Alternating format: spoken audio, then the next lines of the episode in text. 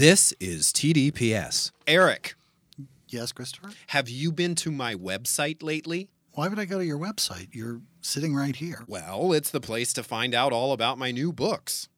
Why would I go to your website for that? Again, you're sitting right here. All right, well, for people who aren't right here, ChristopherRiceBooks.com is a great place to get information about my new releases. which you'll give me copies of because I'm sitting right here. Yeah, maybe. But for those who aren't currently sitting in our studio on the Sunset Strip, check out my website, sign up for my mailing list, and check out all the posts on my blog where I talk smack about Eric Shaw Quinn. What smack? Shut up and read this new book I wrote. Fuck that and fuck ChristopherRiceBooks.com. This ad did not go as planned. This was an ad?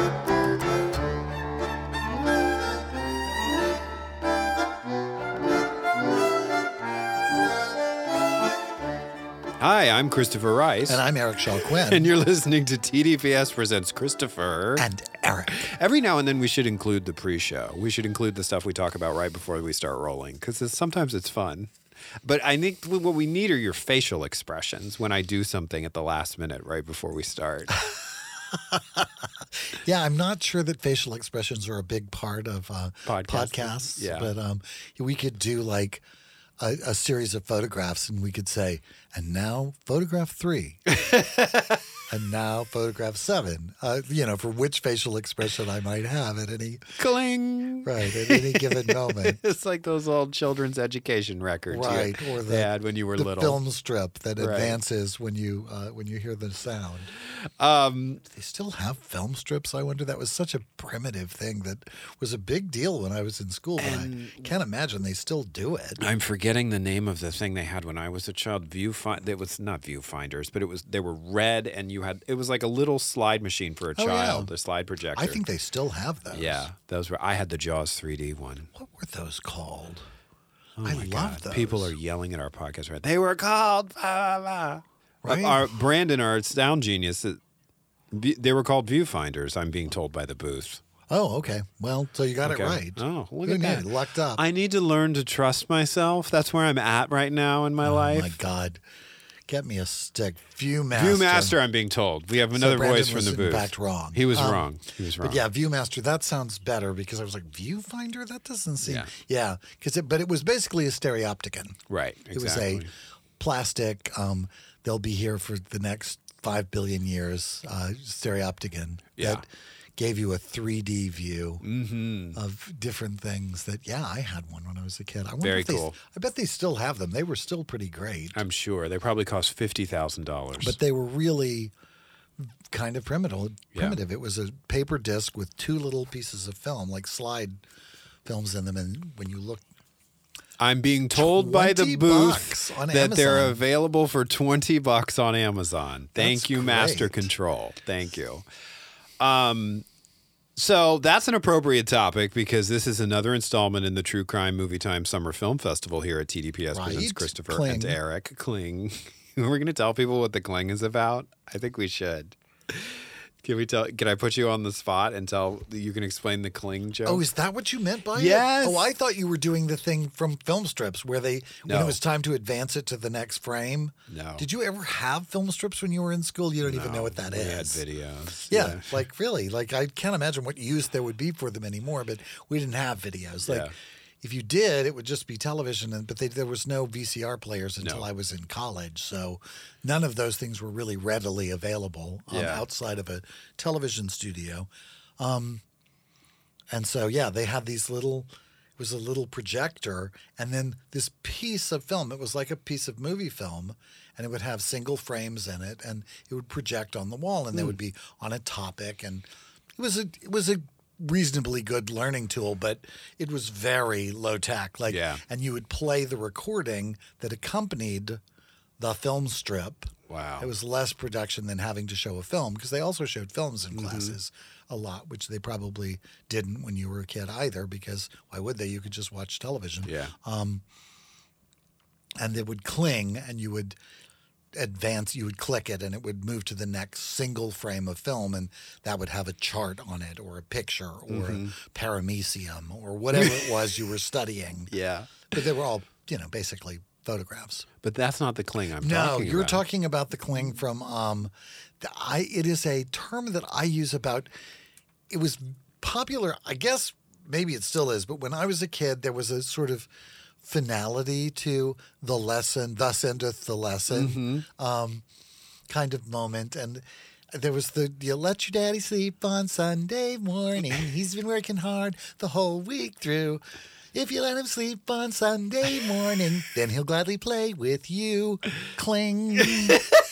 and that was the way that cold endings were handled for and these were records for children. Yes. Right. Yeah. And you're getting a lesson and you're getting a little song that Right. I apparently still remember I mean, 117 you really years do. later. Every word. You did not blank on a single line. No, not a bit. I, I, there's no place in my head for geometry or algebra, Mm-hmm. but by God, I can remember every jingle and childhood record that I ever heard. I just, it's one of those things. you have a jingle mind. I guess so. It's very jingly up there, that's for sure. right. Anyway, so Anyway. yes, so cling. Cling. I'm not even sure why we were talking about. Well, Cling. you that was the True Crime uh, Movie Time Summer Film Festival sound effect you were doing. Cling. Cling. So last week we discussed a documentary about Al Capone versus Eliot Ness.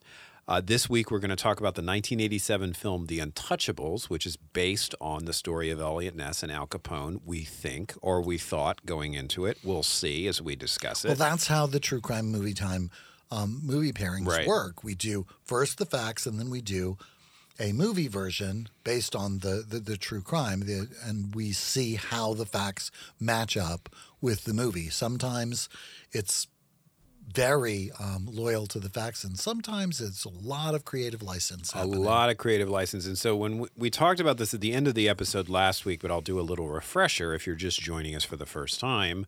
Um, when we finished watching the documentary, which we watched separately, we both had sort of different questions about what the movie was going to reveal. And we had both seen the movie before. You saw the movie when it first came out. I saw it in the movie theater. Yeah. I think I saw it on VCR, but it was pretty soon after it came out. I remember being seeing the promotions and all that sort of stuff.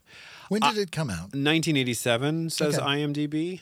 Um, so I wanted to know how much Al Capone there was in the movie. I couldn't remember. I could remember that Robert De Niro played him. I could remember preview clips of De Niro doing Capone shtick, but I didn't remember how much of him was in the story. So that was what I was curious about. What were you interested in seeing? I was interested in seeing how um, Eliot Ness was portrayed, like how accurate they were going to be about his much more media driven, personal self promotion driven version that was portrayed in the documentary. Right. Kind of to my surprise, I had not heard him portrayed in that way, and I actually had a little bit more respect for him as a result of it because he seemed less of a goob um, who was just Dudley do writing it. That Right. he was actually a savvy person who was not inadvertently stumbling into justice. He was going in with a plan and a pretty well informed approach to Yeah. doing the job, as opposed to just accidentally Yeah. getting Al Capone, which was kind of the way he's always been Portrayed. portrayed. That kind of David and Goliath thing of just an, you know, of, of lucking into the lucky shot. Um, the interesting thing about the documentary, I think, is set up for this too, is how much enormous pressure was on him to get Capone from the president himself. I want you to get Capone. One of the big uh, historical events, crimes covered in the documentary was the St. Valentine's Day massacre, where Capone used his own men to pretend to be cops to trick a rival gang's team into disarming and then shot them all up against the wall. That is nowhere in this movie. I could not have been more shocked. The St. Valentine's Day massacre is not depicted in The Untouchables, and the documentary presents it as one of the primary reasons Ness went after Capone full tilt because the president said, I want this scourged, rid, rid from the streets of Chicago. I mean, it was just gruesome. It was a massacre. It was like a, the equivalent of what we would consider a I school shooting. I wonder shooting. how we would react to it today. I wonder Yeah. if it would seem like as big a deal now that we've become so inured to mass shootings. I know. in our culture because of our insane notion about Yeah. arming ev- absolutely everybody. And Mm-hmm. I, I, I don't know. It's Yeah. a, it is it, it maybe they didn't. Maybe it was true then. Maybe they didn't include it because it didn't seem like an inciting incident. That's really that's interesting. I, I you know like what was your biggest shock watching the movie again? Oh, well, it was overall. It was a kind of overall reaction to the quality of the movie itself. I just thought, wow, this is a terrible movie. I was like, God, I just because one of the reactions I had this uh, during to Midwest, what you call it, Mayhem. Midwest mayhem, um, was I was looking at this and I was thinking, oh, good. Well, the quality of the films are there's going to be an Yeah. uptick in the quality of the films because we last month was like, wow, okay, we've done some real uh, out there's like A movies that TV were like, movie from 1986 about the Hillside stranglers. What were we expecting? God, that was Yeah. really terrible. There was some, and so I thought, oh, good, we're gonna there'll be an upgrade in the movies this time. So I'm really, I'm looking forward to this month. And I watched this movie, and I just thought, wow, this is a real piece of shit. Like everything's wrong with it. Like Yes. everything. I just I really didn't. I hated it. And I have to say, I love Patricia Clarkson. I think Patricia Clarkson is a wonderful actress, and and I. It was really striking to me. She's the only woman in this entire movie. Entire. I don't think there is another speaking part for There a woman isn't. in the entire movie. She was alone on the set with a lot of sausage. Yeah. Um, like just her and 50,000 men. Right. Um, and she was unbelievably miscast in this part. I Yeah. just thought, I didn't believe any scene with her was just, Oh. I just felt bad for her. I was like, oh, I can't believe you're so good. And I cannot believe you're being asked to play this simp. That your character has been written as, and yeah, everything about it was just Kevin Costner. Here's was- my theory. Here's my theory. yes. Okay. Um, Brian De Palma has made some interesting stuff. Yeah, hand gestures are I'm happening. the- hand doing the gestures. Ish. I'm doing ish. He's We're an doing excessive director. air quotes. Right. David Mamet, I don't agree with his politics. He's written some wonderful stuff. And this is not one of them. And he is credited as the screenwriter, and I'm telling you, he didn't write this script. 90, 90 believe it. studio doctors wrote this script, and this movie was completely edited together in the final cut by the studio chief at the time. I'm telling you, whatever, whoever was running Paramount at the time, whether it was Sherry Lansing, turned this into this schmaltzy, cheesy superhero movie. It was just Yeah, it was terrible. inexcusably bad. I just I hope David didn't write it. I mean, like I'm not the biggest David Mamet fan, but this was just a terrible It script. has none of the hallmarks of his writing. It has none of the dialogue. He does rapid paced patter. He does long talking scenes, almost like harder, rougher Aaron Sorkin. None of that's there. I can't believe he wrote this script. It- you know, I don't know. Anything's possible, Yeah. but it was very hard for me to believe that this was a David Mamet script. Yeah. Um, yeah, I'm glad you agree because that's what I was thinking. Oh my God, I this just- is not the movie I remember. It was like Robert De Niro played Al Capone like he was playing the Penguin. right. Yeah. Like Danny DeVito was more threatening Right. as the Penguin than this this absurd, overblown comic character. The- here's here's the thing that drives me nuts about movies. I think it's a nuanced point, but I think it's important. It's when the orchestral soundtrack of the scene tries to give you the scene before the scene is actually happening. Like it, it's we're in Eliot Ness's house and we've not seen anyone, and it's a close up on the calendar, and the music is swelling as if butterflies are flitting across the frame, and it's like you need something in the action of your movie to actually trigger this emotional groundswell coming out of As the opposed to a love note being written on the back of a calendar page to go in his lunch that Patricia Clarkson is packing for him while she now go out there and do good. Oh. Yeah. Like it was just the most re- wretched. I mean, it was just I could not believe, boy, this did not hold up. The Uh, yeah. only scene well, I don't know how you want to go through it. There was only one scene that I actually clearly remembered from the movie, and I was like, after I watched the documentary, I thought, huh, I wonder Well- how that fits into the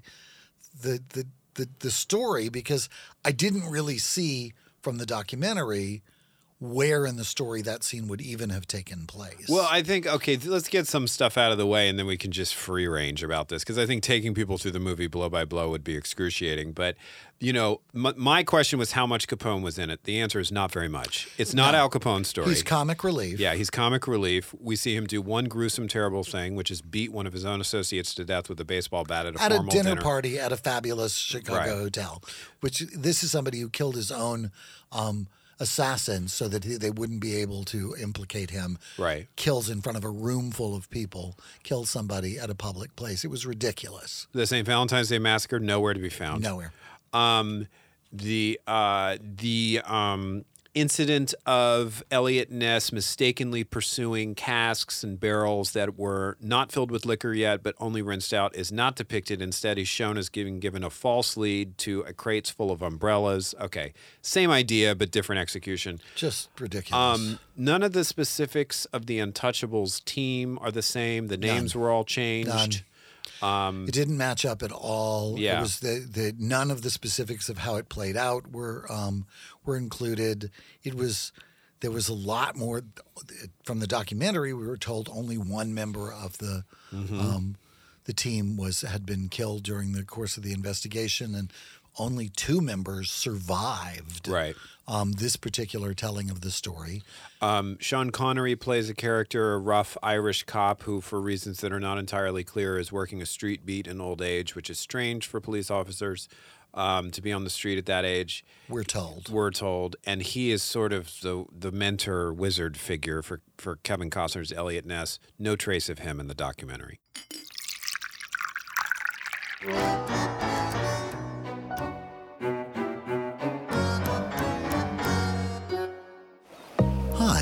I'm Eric Shaw Quinn, and everyone here at TDPS would like to congratulate my co host and best friend, Christopher Rice, also known as steamy romance author C. Travis Rice, on the publication of Sapphire Storm, the third novel in his Sapphire Cove series.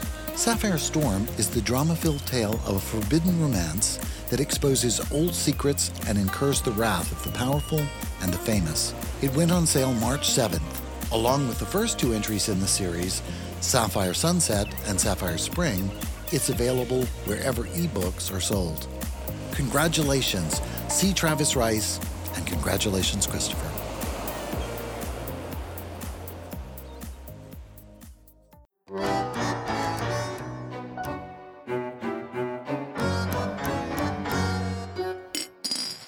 So yeah, I think it's just time to go all in on how bad this movie is. Oh, Well, I you know I think there's some some value in discussing in kind of laying out the format, in, Right. so we can talk about how bad it is as we go along, telling about the movie. There was there it was it was an absurd depiction of pretty much everybody. Probably the only thing that I thought, and maybe that's the thing to do. The only thing I thought they kind of leaned into and got right was um, Capone's incredibly cozy relationship with the media. Mm. It was clear that he was a media darling mm-hmm. and that the media had created him. He gives a series of press conferences throughout the picture mm-hmm. that are um, that clearly depict that he was this witty, clever, right. JFK like. Has him eating out of his hands. Right. Right. Yeah. And they they write down every word, and they're not big fans of Eliot Ness. They do not report on him favorably. The police department is everything but twirling their mustaches. Right. It was the most egregiously Mm-hmm. depicted. Like I'm sure they were corrupt. That was clearly uh the part of the problem. But the way in which they were depicted as being corrupt was that sort of absurd Mm-hmm. kind of oversimplistic, hypersimplistic depiction of Yeah. corruption as they were just these cartoon character uh, villains yeah. who were actively doing everything to obstruct and and uh, destroy Right. his campaign and bullying him in the office, putting up bad headlines on his door, and it was just absurd. Yeah. It was that sort of relationship. The relationship with his wife was ridiculous. Yeah. She had no reaction to. He had a bunch of children, which the documentary said he didn't have. Yeah. He didn't have children. Um. Yeah. Uh, uh, She was pregnant, every the the magical policeman who's there to tell them everything. The only scene I remember from the movie, remembered prior to seeing it, was the one where, in order to convince somebody to confess to a crime, Sean Connery shoots a dead man in the head in front of him. Kevin Costner, doesn't he? I thought, thought it was Kevin Costner No, who shot him. no, Oh, Sean Connery, Kevin Costner's. They're trying to get the guy to. Uh, they've they've gone to the border with Canada. which is nowhere in the documentary. nowhere in the documentary, like- although they did talk about cutting off the supply of, Mm-hmm. uh, which I think was more Great Lakes driven than yeah. going to a border that did not look like it was anywhere near Looked like the Badlands of North Dakota. Yeah. pretty much, was- yeah. or South very Dakota, possibly part of California. Um, look, nothing like Canada was involved. Um, there's a bridge, and they're gonna they they they there's the Canadian import is coming, and the Capone's people are coming with a bag full of cash to pay for them. This is the least, most vulnerable sort of handoff of money and crime, and they brought all of this documentation of of crimes. There's a ledger with every criminal enterprise completely detailed, and it's, it's absurd. But they need, but it's in code, so they need the guy to the. Uh, I guess he's a bookkeeper of sorts, but he's the bag man Right. to uh, own up to what the codes are, and he won't tell them. And they've already killed somebody else. There was this terrible shootout because the Canadians jumped the gun. They couldn't keep their powder dry. and they- Those those, hot-headed Canadians, Canadians. Right. Yes, absolutely. all those terrible Canadian mounted police Right. came riding down onto the bridge and almost screwed the whole thing up. Right. Yeah. I just uh, so there was that and that and that. And then there's because the guy's dead on the porch. When the guy Yeah. won't talk, Sean Connery goes out on the porch, so they're seeing him through the window. He grabs the dead guy up by his lapels, demands that he tell him. He says, "I'm going to put this." He can't talk with a gun in your mouth. He puts the gun in the corpse's mouth Mm-hmm. and says, "I'm going to get count of three, and then he shoots him through the head. Well, the guy witnesses the whole thing, and then of course he spills all the beans, which was like, and that was one of the things that happened during the course of this. The Untouchables became kind of contemptible figures. They all mm-hmm. began to participate in sort of hideous, unsubstantiated, not mm-hmm. historically supported, violent mm-hmm. behavior right. um, in response to Capone. It was, which I also That thought was really like a disturbing component. the of- 1980s of the movie for me. That was really like the unchecked white guy hero is allowed to do anything in, in stopping the evil criminal scourge in his city. The vigilante aspect of it. That was like Reagan era to me. That was where the movie It dated itself. gross. Yeah. It was really, I was, um, yeah, I was, that was the part, the only part that really bothered me. Was, Yeah. Because that was just genuinely not true. There's, uh, Capone sends uh, an assassin to kill uh, the beloved uh, Sean Connery Mm-hmm. character, the magical policeman. Right. Um, and he, Uh. and and Kevin Costner realizes during the court trial of Capone that the assassin is there. Yes. because he's still got the matchbook with the address That in was. it. Let's go. Let's really be writers on that. The, the chain of weakness around that discovery. So the assassin wears a gun into the courtroom. Kevin Costner sees it in his coat, uses it as cause to have the bailiff pull him out. They empty out his pockets, and then Kevin Costner finds a matchbook in which the assassin wrote the address of Sean Connery to kill him. So and the we've dumbest. seen him. We've seen him earlier Yes. using the matchbook as his guide to who to kill. It's film So logic he knows that for an eight-year-old. So then they Like, have a it's just- shootout Yeah. In the hallways of the courtroom Yeah. as he chases him onto the roof. And then once he catches the bad guy and overcomes him, Right. Um, he says, you know, okay, come with me. You're going down for this. And he says, oh, yeah, you know, see how I'm waiting for the expression on your face when I walk and get free of Mm-hmm. this crime because you'll never be able to prove that I did it. And so Kevin Costner throws him off the roof. Right. Exactly. And I was like, oh my God, that's. Yeah. That's really a leap. That is Yeah. that is not fair, even to the more modified version of Eliot Ness that we were being uh, apprised of in Yeah. the documentary. It was, I was, I found that disturbing, and I found it. You're right. It was another example of weak scripting. He also just happened to have in his pocket, and this speaks to something you wanted to bring up, um, a list of all the jurors by name Yes. and the amount that they had accepted in bribes, because you know gangsters are very well noted for keeping very accurate, detailed records of their. Um, bribery schemes and Right. carrying them around with them into very vulnerable public places like a courtroom where Yeah. with your gun you could be searched for anything it was just absurd and then Yeah. What what what are you queuing up? Because I wanted to go back to the yeah. So the the this is the thing, right? Okay. The the Capone uh, De Niro is being arrogant and he's acting like he's got the trial in the bag. So the the prosecuting attorney is turning around and saying to Eliot Ness, "I don't know what he has up his sleeve, but he's acting like he's got this thing in the bag." So then it turns out they find they get the list of jurors as you just described, and oh, he's bribed the jury, which is the opposite of what happened in real life. Right. He He- couldn't bribe the jury, and the jury didn't like him, and it was sinking him in the trial. yes So- it, it really sank him they sentenced him to 11 years in prison So the judge refuses to do anything in chambers. He refuses to do anything about the jury until Kevin Costner says, "Clear the room," which the Yeah, judge have the allows, and Yeah. then you just stares at him, and then we cut to into the judge glowering behind his, uh, you know, his. and this was my favorite And they say to Eliot Ness, "What did you say to him?" He said, "I told him his name was on the list." And they said, "Was it?" And he said, "No."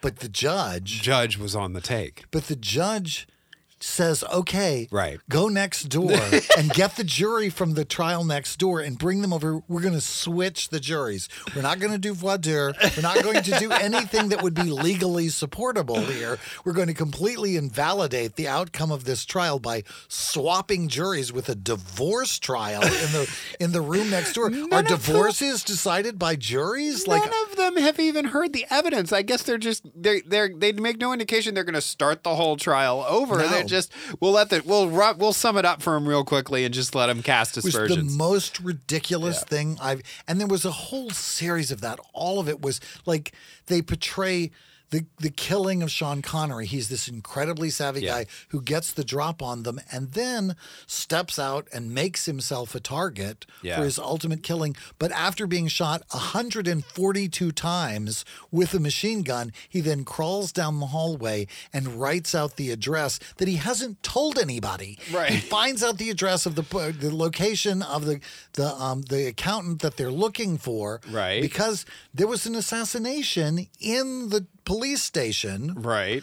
where the assassin only has to show up in a in a police uniform. So it was that version of oh they gave the prisoners to the wrong people. Right. Right. Like I'm sorry, there was no paperwork. There was no nothing. There just some guy, a police officer, shows up and do, and he faces away and doesn't let you see his face Yeah. in the elevator. And the uh, the guy from the Untouchables, one of the members of the Untouchables, and the prisoner who Sean Connery convinced to give them the codes for the ledger that was the key to everything that they got in Canada during Mm-hmm. Yeah. that big raid that they ran in Canada with the Mounties. Right. Yeah, it was just it was this made up Dudley Do Right list of crap put together with bad script elements like Mm-hmm. that. Like you just handed a prisoner over. There was no guard. Nobody was armed. Mm-hmm. Nobody was in any way prepared to protect him. They just handed him over to this guy who just shows up in the elevator. They've never seen him before. No policemen accompany them. They just give him to the guy. That's just such bad At a writing. time when in real life you had the president involved in this case, like Mm-hmm. you had like like the reason And if it was and if it was a trial about the income tax, it would have been a federal trial, Right, yeah. not a local one. But and you know, and I think the reason all of this had to be puffed into the screenplay is that they were not going to go after him for something they couldn't get him on. He was a wily enough operator. He was also playing the media well, as you said. They needed to really dot their I's and cross their T's, and that's why they ultimately decided to go the tax evasion route. Because, it was easily provable. Right. He had millions of dollars and he had never he had not filed an income tax return in 10 years, which is already probably illegal, but he hadn't accounted for any of his income. So it was Right. like, yeah, okay, that we can guess him. for because he literally hasn't filed taxes. I it just I, looked something up, and I know this is a fool's errand, but how the fuck does is this movie certified fresh on Rotten Tomatoes? It has an 82% score from the critics. Now the summary is stick on the slick on the surface, but loaded with artful touches. I actually thought that said stick to the surface. It was an advice. Brian De Palma's classical, not classic, classical gangster thriller is a sharp look at period Chicago crime featuring excellent performances from a top notch cast.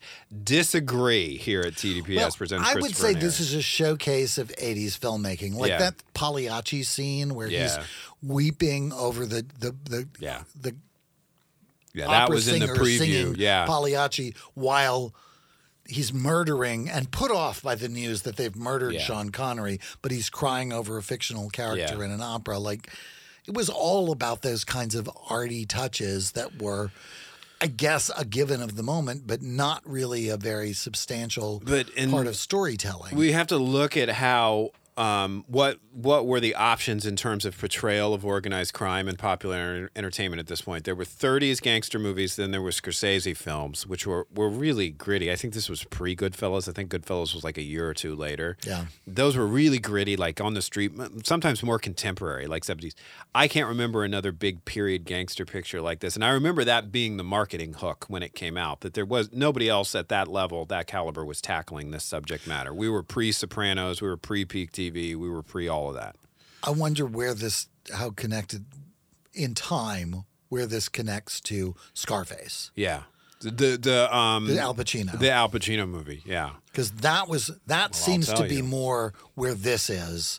That's about art and not about. It came out after Scarface, I'm being told by the booth, but I'll confirm that right here on, yeah, 1983 was Scarface. So, So it was a period of that kind of maybe more art version of the telling of the story than yeah. than looking at it in terms of it being a crime drama because this was there was a lot of you know artsy fartsy but there was very little in the way of faxy waxy spectacle is probably the word I would use. There is a giant shootout scene that was inspired by uh, an old film. I, I think like maybe a silent film called Battleship Potemkin. Where the oh my yeah. god that i thought i was going to scream Tell us about the scene. Tell us like okay. once they have decoded um, the uh, a location of the accountant that Sean Connery has written in blood Mm-hmm. as his dying act on the back of I don't know a, something out of the telephone book, but it's Mm. that they're getting the accountant out of town because only he can decode the. Uh, the ledger that they've confiscated in the Canadian raid. And so they, they need to get him. So only two, Andy Garcia and uh, and Kevin Costner, go to the trains, this grand cathedral like train station, which may or may not be in Chicago, to capture uh, the accountant and bring him in so that he can testify against Capone.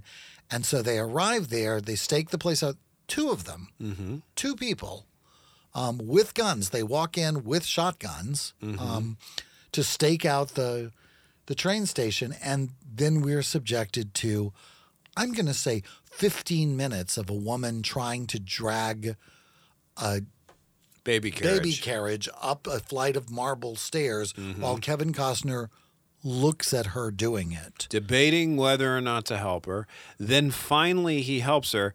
But what he does, which if, and if he behaved rationally, the scene would end right there. Is she should have taken the baby out of the carriage, and he should have picked up the carriage in both hands and carried it up the steps. But that wouldn't have been an allusion to Potemkin. Right. It would have been uh, its own, it would have made sense. And so, bang, bang. He leaves the baby in the carriage and he starts dragging it up one step at a time, as you just indicated, so that when the shootout finally breaks out, he has to let go of the carriage and the 'Cause baby in the carriage go right at the top of the stairs. Right. So he couldn't pull it one more step up and just Right. leave it on the landing. So as they're having the shootout over the baby carriage, rolling back down the stairs Yeah. with the mother screaming, and only one guy there with a shotgun that really only fires twice, I think, Mm-hmm. um, to defend against men with machine guns in an open shootout on a flight of stairs, Right. marble stairs in uh, in a train station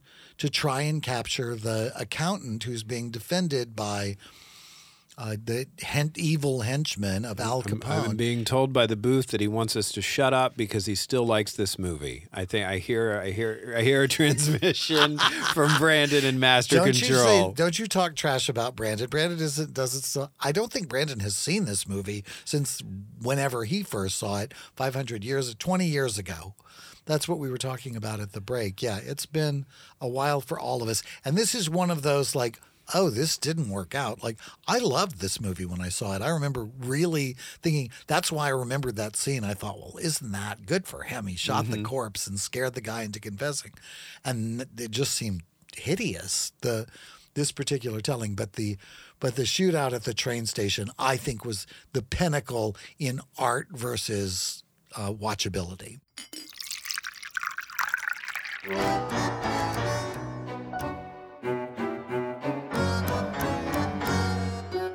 Christopher Rice. And I'm Eric Shaw Quinn. Do you have a question or comment about this podcast? Then come share it with us on our Facebook page at facebook.com slash the dinner party show, no spaces, and we'll do our best to answer it on the show. Just watch out for our aggrieved manservant, Shea Butters. He moderates the page, and he's been known to talk smack about the two of us. Most of what he says about you is true, though. We can discuss this later.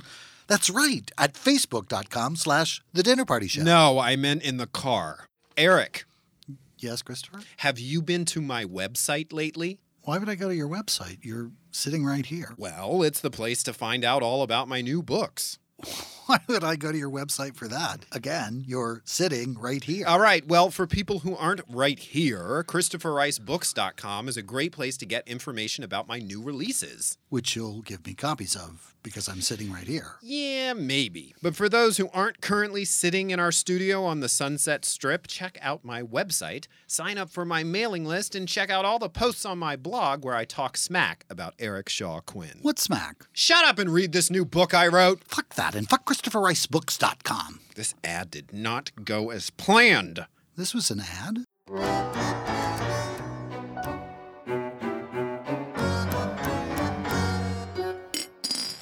I think we could do a podcast called This Is Not the Movie We Remember.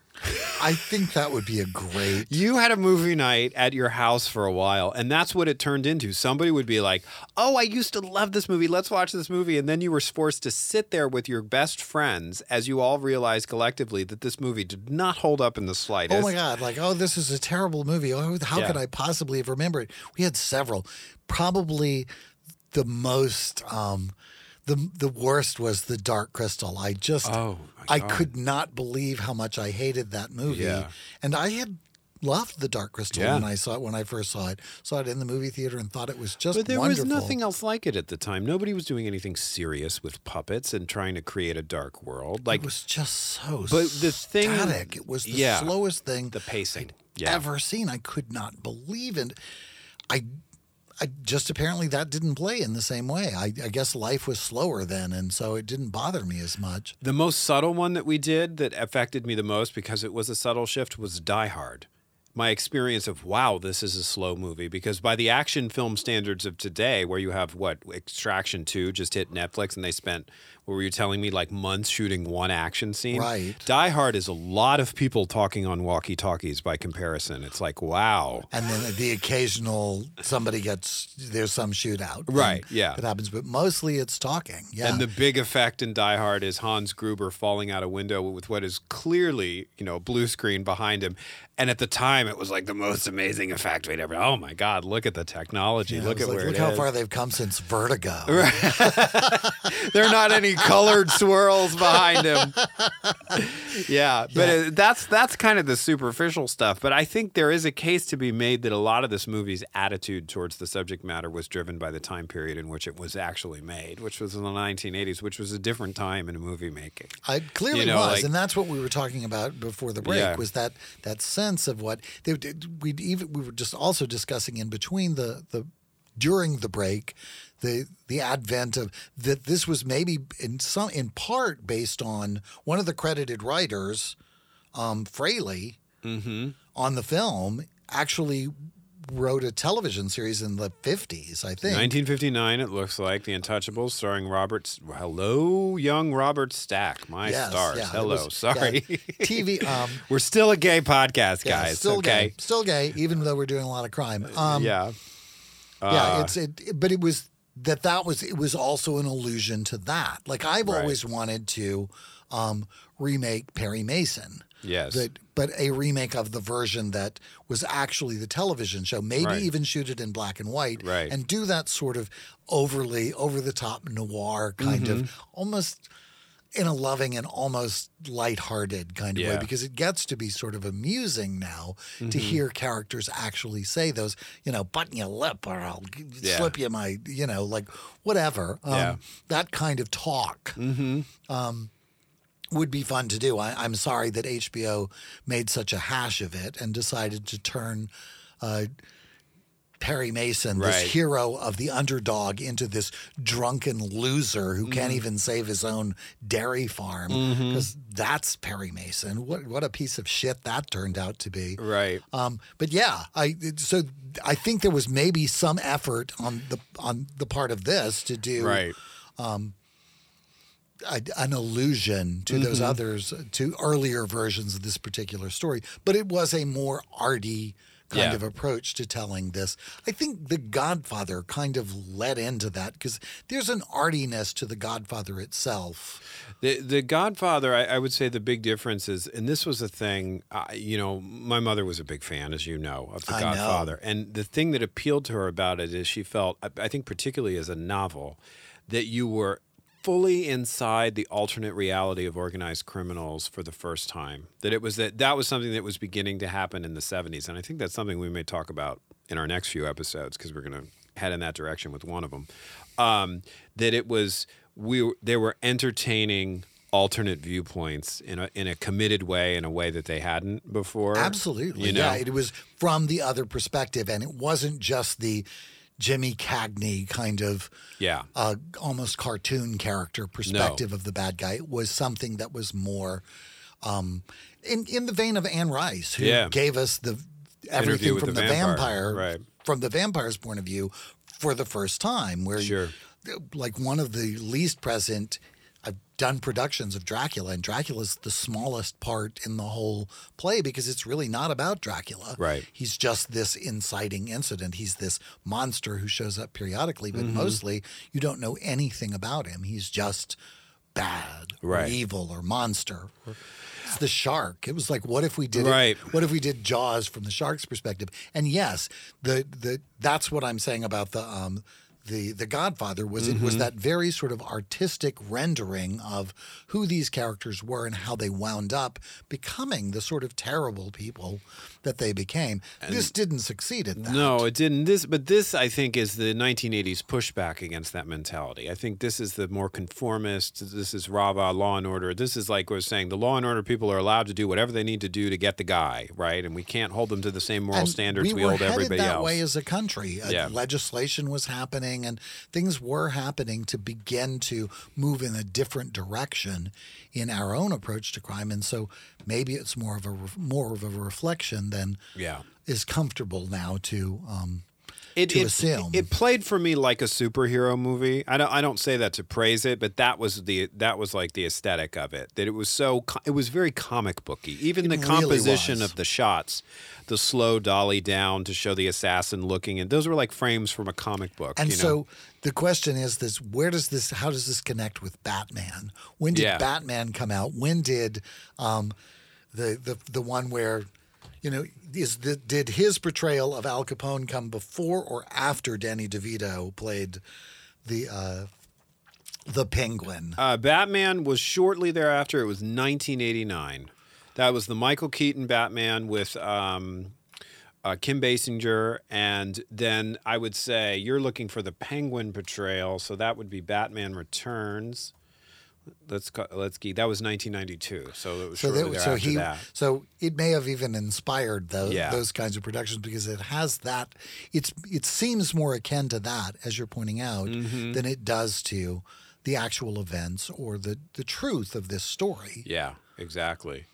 But yeah, man, you're taking me back to the Esplanade Multiplex in suburban New oh Orleans where Oh God. we saw all these She looked movies. pretty scared to me. You love Batman Returns. Oh, that was my favorite line. I thought we were just gonna scare her. She looked pretty scared to me. Yeah. I just love that's the kind of noir dialogue that I just Yeah. that I that I wanted to do in my version of of Perry Mason that maybe will happen one day. Maybe one day. So we, we I'm going to put you on the spot because there was something else we talked about last week. We haven't brought it up this week, I don't think, which is that the revelation that Al Capone had a brother, Vincenzo, who abandoned the family because it sounds like the family was had a lot of crazy criminals in it, like his brother Al.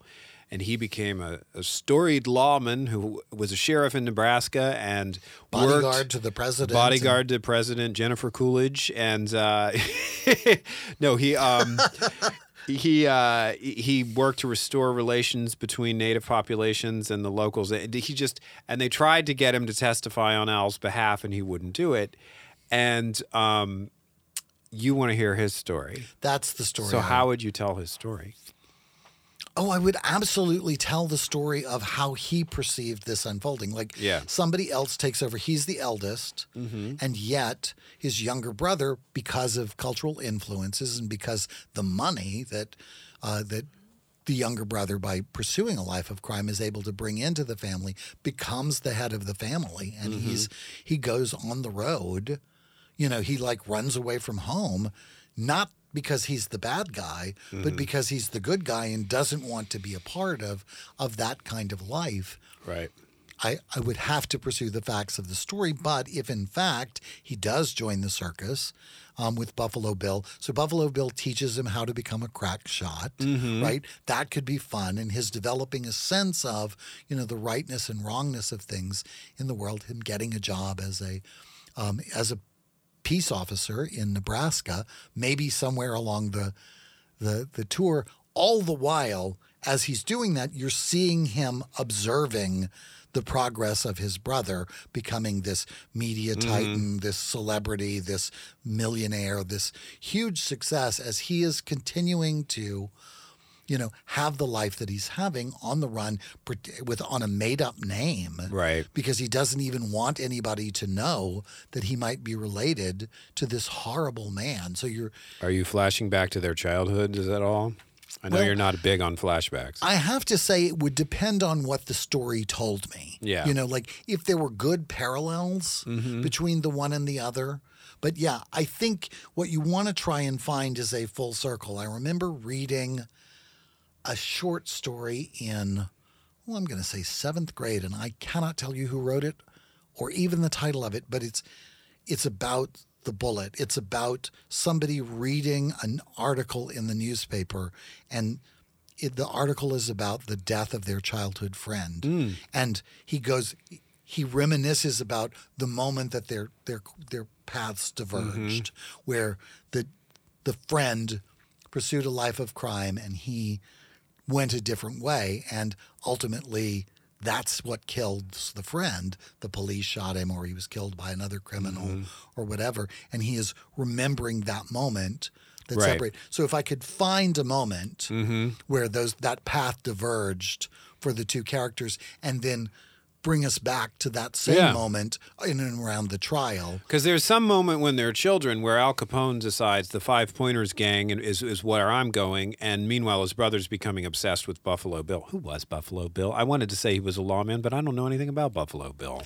Well, I don't know a whole lot about Buffalo Bill because once again, I'm actually not that old.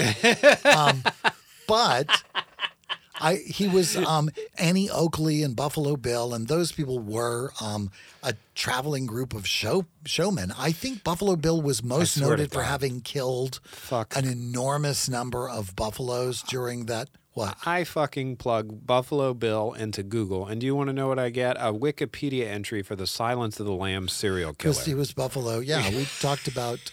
Yeah, Muffin All right, I'm Bill. going. I'm going to. I'm going. William Frederick Cody, known as Buffalo Bill, was an American soldier, bison hunter, and showman. So he wasn't. He was a soldier, but he wasn't really a lawman. So No. Okay. But he went on tour, and like the tour was went in, went to Europe. I think he helped sort of create that Yes. view of the Wild West in the United States. Yes. All around the world by being this, and they did fancy uh, horse riding and trick shooting, and Yes. Annie Oakley became famous as part of his his tour as his tour Mm-hmm. group, and he sort of went along. And I think God, I think maybe Paul Newman and certainly Bridges, Jeff Bridges, made movies where they played the part um, about him. So there's there's more out, out Yeah. about him, but he was very much about the um, the portrayal. I think he's even a character in uh, Penny Dreadful. I think that oh, the Showtime series from John Logan. Right, which yeah. uh, God, if you haven't seen that, my God, that's a good show. Um, Mm-hmm. But I think that the uh, oh, what is his name? Mm-hmm. The the uh, the werewolf character, um, Josh Hartnett. Josh Hartnett. Yeah, I think Josh Hartnett had been a player in the the Buffalo Bill Cody. I think he even learned to shoot from him. I think he's part of some of the skills that he brings to that particular show. His Right. sharpshooting ability came from having been a part of the um are, is everything okay? Everything was fine. I was like, "Is my iPad dead?" I was I was queuing up to. We're getting ready to talk about the next episode, so I Right. wanted to make Oh, sure I had my see. notes I on see. hand. I see. yeah, I wasn't yeah. bored. You weren't boring that, me. But I think that um, they, he's even referenced in and, and alluded to in that because it's how he came to be, comes to be in England to begin with, because Yeah. it was part of Buffalo Bill Cody's tour. Traveling show, Uh, yeah. His traveling show. But he was very much a vaudevillian Mm-hmm. um, of the time who sort of mythologized uh, Yeah. the press. The, the, the, he was apparently also massacred large numbers of buffalo yeah. uh, which was a kind of a badge of honor that has come to be sort of a disgrace in later times as the things nearly went the poor animals nearly went extinct And there was some sense that it was a deliberate move to corral and force indigenous peoples off their land that were pursuing the buffalo. That was Possibly. part of this extermination the policy. migratory Yeah. practices of, of native americans very possibly i don't know that Well, we're starting another pairing next week. We're going to. we're done with this one apparently We are That's it. We're done not with this discussing one. that Well, I just minute. how many more times can we say we didn't like this movie? Yeah, spoiler But alert. Let me. So I, you are not a Brian De Palma fan. I'm trying to think of something like there is a campy quality to Brian De Palma that occasionally works for me. Dressed to Kill. I would hate. I couldn't really. Now it's been a long time since I've seen that movie. I might hate it if I, if I saw it again. Um, Yeah. uh, the his knockoff. He does sort of knockoff versions of other people's movies, which I'm not a big fan of. Like the blow up and blow out are not really equivalent. you know, like yeah, okay, no, Yeah. um, hard no on that. So Okay. he occasionally does stuff that I I would have to look at his um his resume. Well, he did Carrie, right? Oh my God, yes, he did Carrie, and I love Carrie. Yeah. That's one of my all-time favorites. So yeah, Okay, so that that's one- what I think was what I was remembering. That's why I pegged you as a De Palma fan. Yeah, and like has his moments. Yeah. he does. Like there's sometimes, but he there was yeah there was the knockoff movies that I'm not a big fan of, not as much of a fan of, and then there occasionally they're like this where it's just like this is just over Yeah. the top Over the top. preposterous. I'm just not as but Carrie was yeah Carrie is amazing.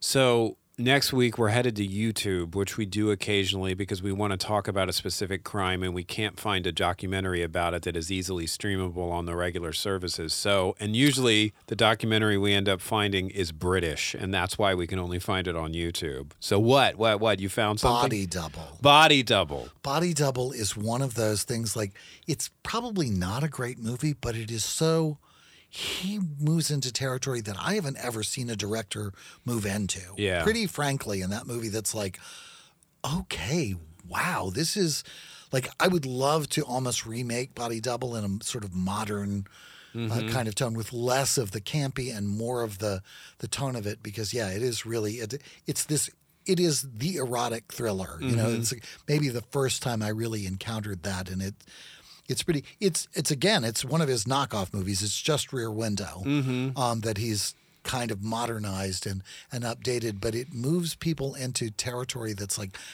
wow i haven't really seen this treated in the movies so occasionally he does Okay. he, he gets he gets it right and sometimes mm-hmm. mm, Okay. not as much All right. So not a completely unfair No. accusation. no Okay, so next week we're starting a pairing about the spree killings of Charles Starkweather, and the documentary we're going to be talking about can be found on YouTube on the uh, Our Life YouTube channel, which is actually operated by ITV Studios out of the UK. It is called "The Real Natural Born Killer: Charles Starkweather." Born to Kill. That's literally what you should search for on YouTube if you want to watch it. And then we're going to pair that with the 1970s Terrence Malick movie Badlands, which claims to be inspired by the Charles Starkweather murders. So that is our next pairing. Our next um, move in the true crime summer movie time summer film festival, which we still haven't learned to say without error here at the TDPS presents Christopher and Eric. Eric, any final thoughts? We've got all summer to practice saying the title, so maybe at some point we'll get it. But So uh, let's figure this out. Are we? I think we're going to go beyond summer because we've got two more regions. well, we didn't do. even start in the summer, so it's all just kind of completely preposterous. But, but yeah, sure, we're just calling it this, and you can watch it in the summer if you want to. But you could also watch it in the winter. It's, uh, Absolutely. it's a podcast, so seasonality kind of becomes absurd when you try and say this week or next week or this month, or because like really, I'm not sure that any of those terms kind of apply to something you could listen to five years later whenever you fucking feel like it. And that's how we do these podcasts, so that they're perfect for whenever you fucking feel like it. Right, because that's who we are. Christopher and Eric, perfect for when you ever fucking feel like it. it. whenever. All right. Until then and forever after. I'm Christopher Rice, and I'm Eric Shaw Quinn. and you're listening to TDPS presents Christopher. and Eric. Thanks.